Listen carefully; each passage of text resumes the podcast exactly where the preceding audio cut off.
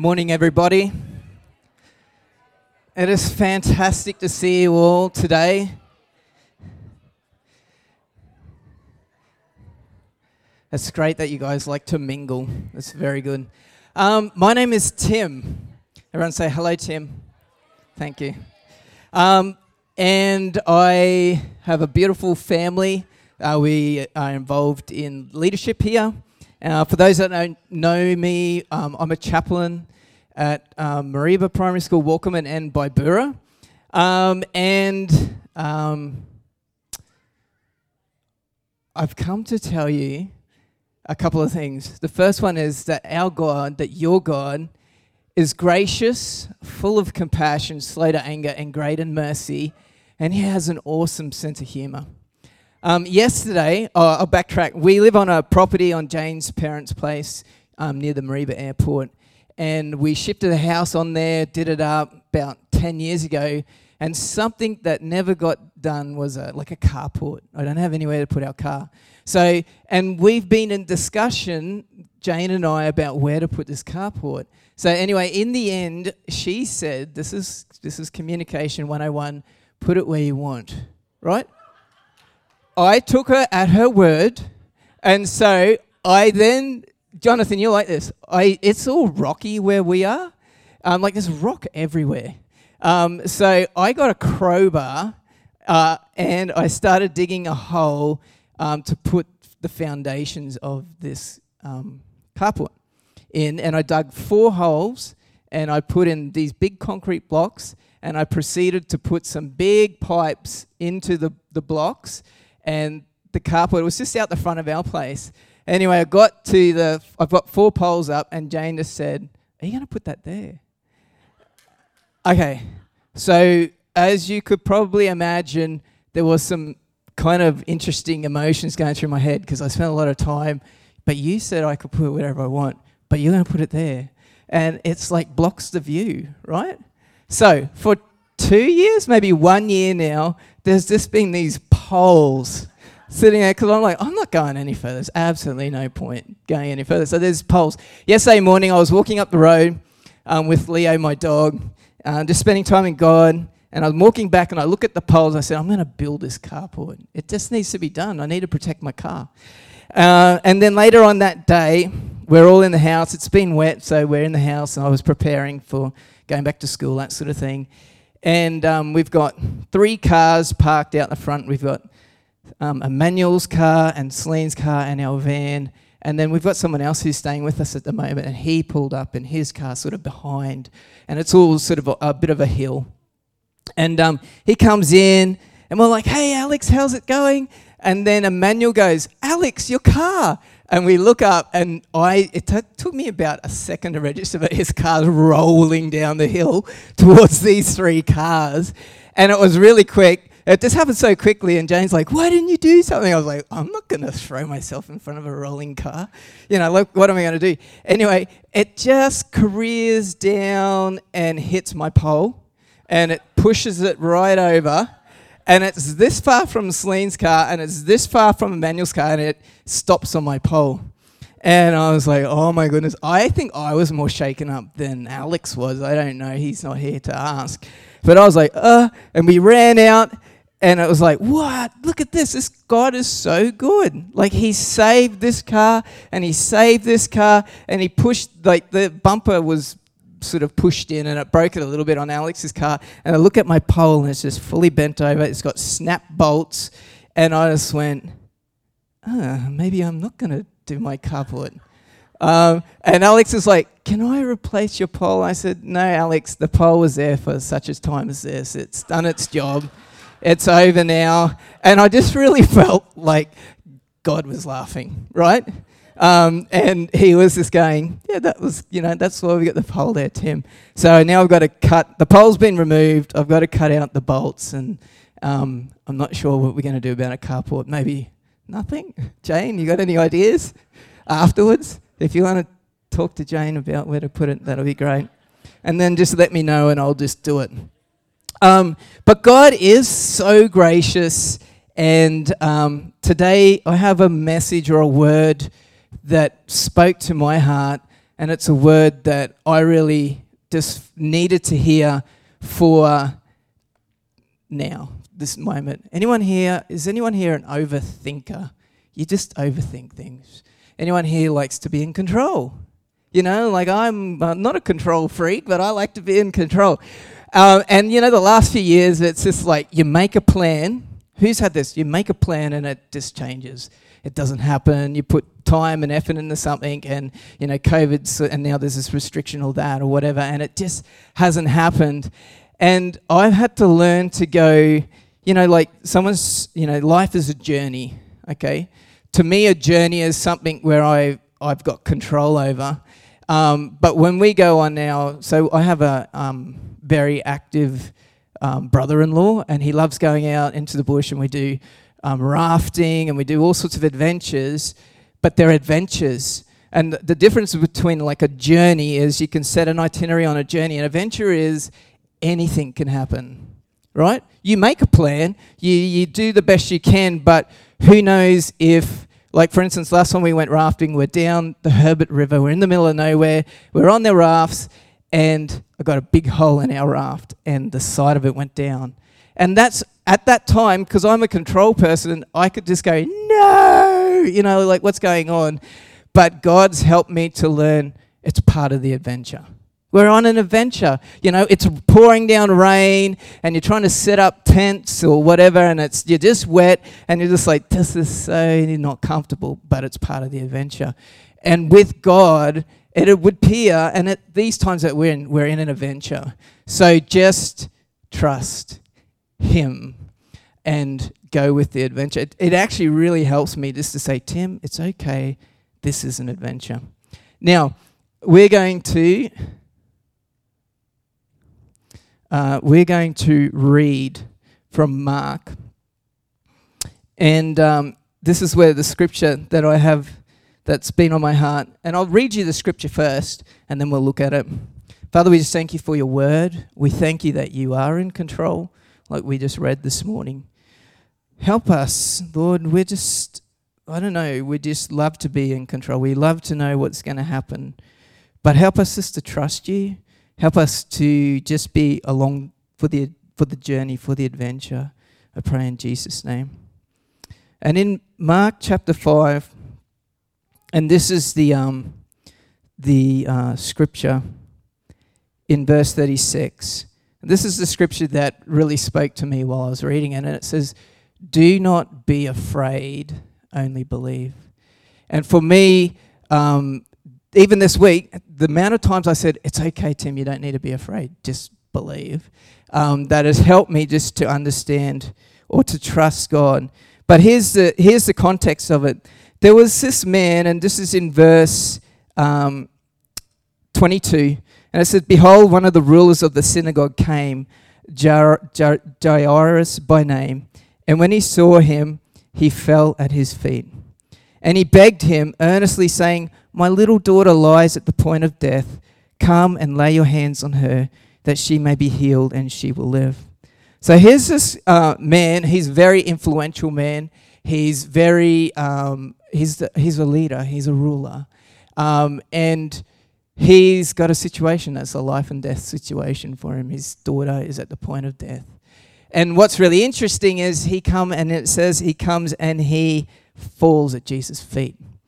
So we're talking about someone who's so desperate. As a leader, you don't fall at people's feet. They might fall at your feet, but from a sort of cultural point of view, to fall at someone's feet is like a proclaiming that this person is really important, and it's another thing is just saying, I and be, said he begged. He humbled himself to the point of. So this guy is so desperate, um, and he's but, um, and it says, Jesus, if you come and lay your hands on her, she may be healed and she will live. But he's coming in full, he's coming believing. He's, this is what he said. He said, Jesus, I know if you come, you will heal my daughter. Okay, so he's in full belief. He's full in full faith, believing Jesus, you are the, the answer, and I'm going to humble myself and just, I'm desperate. Can you please come? So it says that Jesus came And he went with them, and a great multitude followed him and thronged him. Here's this whole crowd, and they're all in expectation. And here's this expectation quick, follow Jesus. Something awesome's going to happen. Um, you know, he's the healer. He's he's done, done all these things before. They're following him. They're also probably wanting things. And it said, now a certain woman had a flow of blood for twelve years, and had suffered many things from many physicians. She had spent all that she had and was no better but rather grew worse. When she heard about Jesus, she came behind him in the crowd and touched his garments. For she said, If only I may touch his clothes, I shall be made well. Immediately the fountain of her blood was dried up, and she felt in her body that she was healed of her affliction. And Jesus, immediately knowing in himself that power had gone out of him, turned around in the crowd and said, Who touched my clothes? But his disciples said to him, You see the multitude thronging you, and you say, Who touched me? Who touched me? And he looked around to see her who had done this thing. But the woman, fearing and trembling, knowing what had happened to her, came and fell down before him and told her the whole truth. And he said to her, Daughter, your faith has made you well. Go in peace and be healed of your affliction. Here's another person that comes along also desperate, also has nothing left, has tried every option, every option, been to all the physicians. They said they did all sorts of things. Who I can imagine what the medical system was like back then. Did all ran out of money, but also two things to remember: she's a woman. Back then, a woman was not considered as equal with man in the sense of status. So she was a woman. Um, if you have an issue of blood, you're unclean. Uh, you're not meant to rub shoulders with anyone else. You've got to isolate yourself. Um, the lepers had to go out of town. She was kind of considered, she would have been considered like a leper. She had no money left. She had no income. She had nothing to live for or hope for. But she said in her heart, if only I can touch his garments, I will be okay. But for her to put herself into that point of touching garments meant she broke the law by being amongst everybody else rubbing, touching, like that you're meant to be saying, I'm unclean, stay away, stay away. But she snuck in there, probably crawling down, keeping low, hoping no one would recognize her and touch Jesus' garments. She risked everything. She had nothing left to lose. But she also was in full faith and she was also believing God or believing Jesus that if only I could touch his garment. And she received her healing. And Jesus, and for her to acknowledge, now this is the biggest thing, who touched me, for her to stand up in front of everybody would acknowledge to say, I have broken the law. You can stone me. You can be stoned for that. You could die for that. I've just received a healing, but now I'm going to stand up in front of everyone as a woman, as someone who has been diagnosed with this issue of blood, who's got to be set to say, It was me. So she stood up and did it. I think that actually required just as much faith as receiving the healing. And he said, Your faith has made you well. Go in peace and, and be healed of your affliction. Um, two people, like different situations, but both believing, both desperate for God. Uh, Jesus um, believing, and then she immediately received this healing. One thing to make a note of is that for 12 years she'd been suffering. So for 12 whole years she'd been suffered with this affliction. And it said, while he was still speaking, some came from the ruler of the synagogue's house who said, Your daughter is dead. Why trouble the teacher any further? And we're going to stop right there because this is like a turning point for the story. This is a turning point. While Jesus was still speaking, some came. So some came from the leader's house and said, Don't bother him anymore. It's hopeless. She's dead.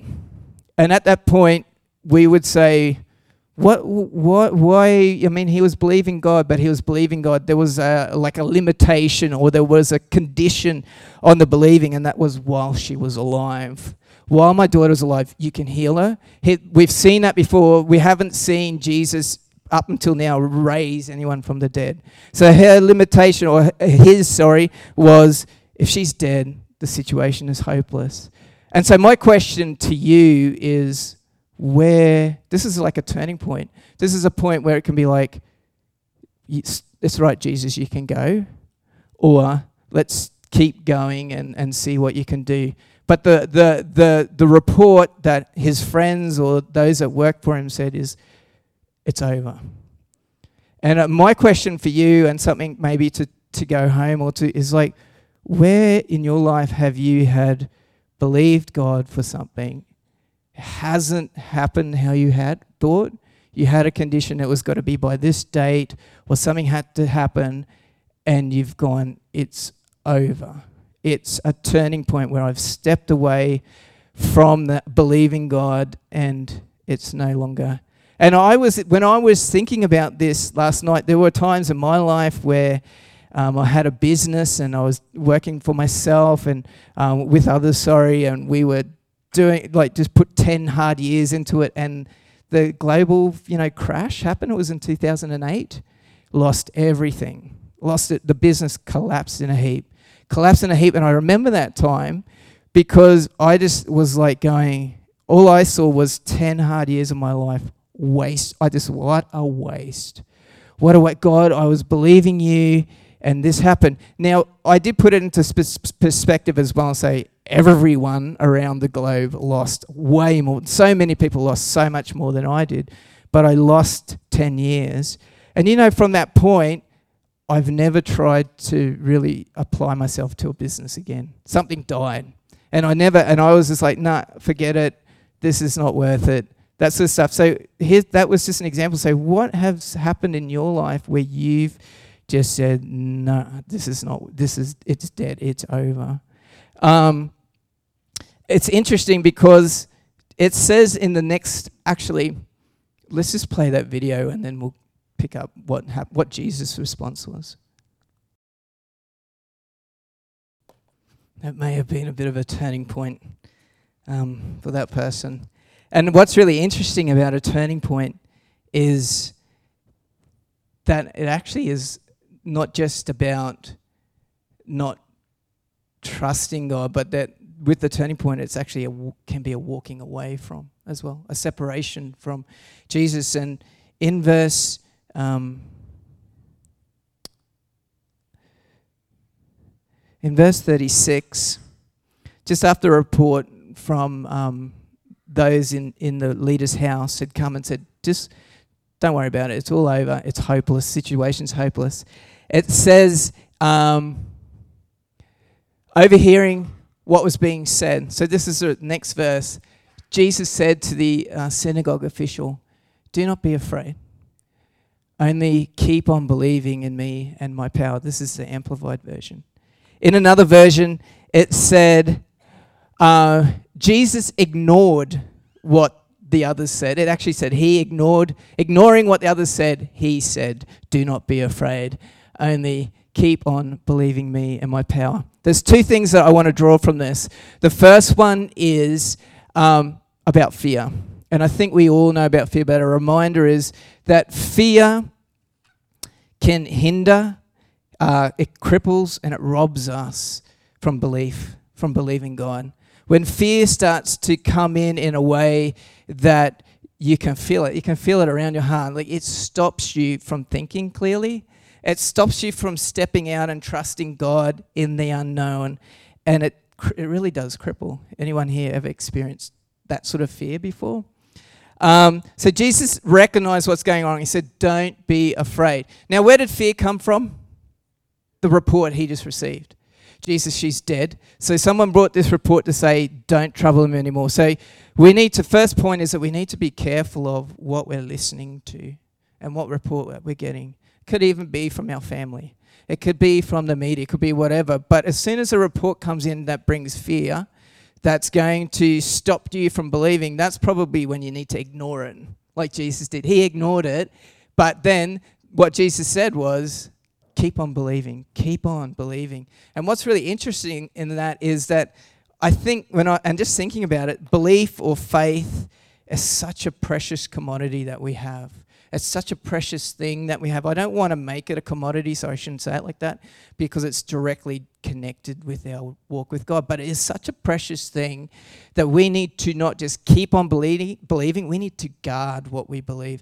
We need to watch over what we believe. We need to nurture or maintain what we believe because it doesn't take that much to start not believing, to start disbelieving, to diminish what we believe because of things haven't gone the way that we thought. We're on an adventure. We're not on a journey, we're on an adventure. Things will happen that we don't expect.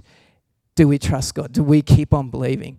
So, believing. Uh, so, firstly, um, in 2 Timothy, verse 1 to 7, we all know this scripture. I think we know it because we repeat it to ourselves. It says, For God has not given us a spirit of fear. So the first thing is, spirit of fear is not from God.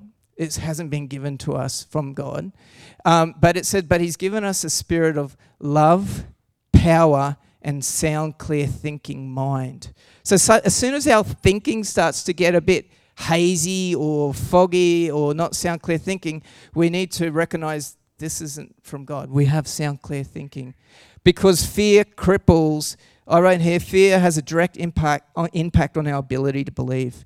Um, hinders or it stops us from the power of God from flowing in our lives. Fear cripples us from walking in the boldness of God's love and it robs our clear thinking. So he's given us not the fear, but he's given us um, a sound, clear think, power, love, and sound, clear thinking. Keep on believing. It takes effort Okay, it's going to take effort, but it's worth it. Okay, it takes effort to maintain belief or even increase our belief, like we saw in the video. Let's go to, you know, God sort of stretches us, he? Jesus goes, okay, you've, you've, you know, done this way. Now I'm going to bring you to something else that's unknown, and you can trust me. Um, what do we do in this situation? But what do we do when we get to the turning point? What do we actually do when we hear a report or something gets to the point where it's like, I was believing you, but it hasn't worked out how I wanted it to work out? So the first thing I said was, uh, I wrote here, is recognize the influence of fear. Just recognize, hang on, I'm actually feeling afraid. Hang on, fear's entered in. Hang on, something's happening here, and I'm walking in fear now it's directly Im- impacting my ability to believe. Okay, so recognize is the turn is the first point. Um, then, in um, as we continue to read in Mark, this is what I love what Jesus does, and he says, uh, so he spoke this word, and he spoke a word that was full of grace and full of truth. Do not be afraid. Um, only keep on believing. So he spoke it straight into the heart. And when we speak the word of God into our heart, a rhema word, it can break fear. It can help us to just take some deep breaths and go, you know what, God, this is out of my control, but you're greater than, and I'm just going to walk with you and trust you on this adventure. Um, so we need to remove the influence of fear. So the influence of fear can be what we see or hear or someone says um, on the in our in our family. It could be just any influence of fear. And it said that Jesus permitted no one to follow him except Peter, James, and John, the brother of James. Then he came to the house of the ruler of the synagogue, and he saw a tumult and those who wept and wailed loudly. When he came in, he said to them, "Why make this commotion and weep? The child is not dead, but we, uh, but sleeping."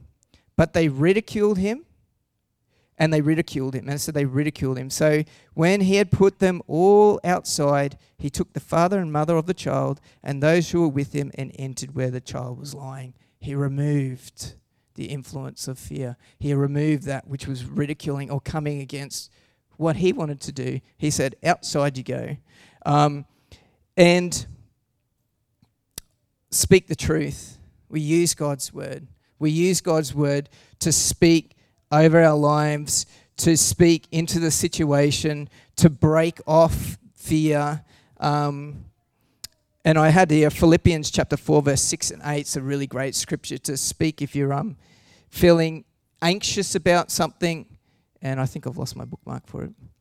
Um, read that one as well. Speak the truth. Speak the truth. When you hear a lie, speak the truth.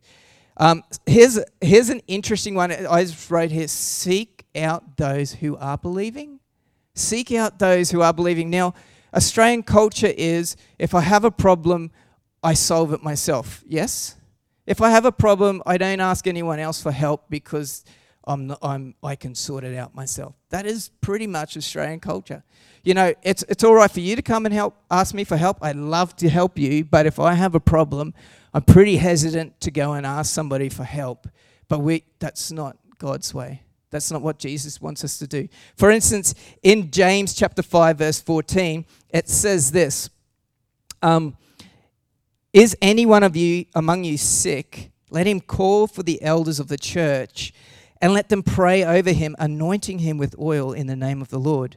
And the prayer of faith will save the sick, and the Lord will raise him up. And if he has been uh, committed sins, he will be forgiven. And it goes on, but it's saying if you have a problem, call someone. Get the elder. If it's sickness, call in the elders and ask for them to pray. And it says the prayer of faith will save the sick.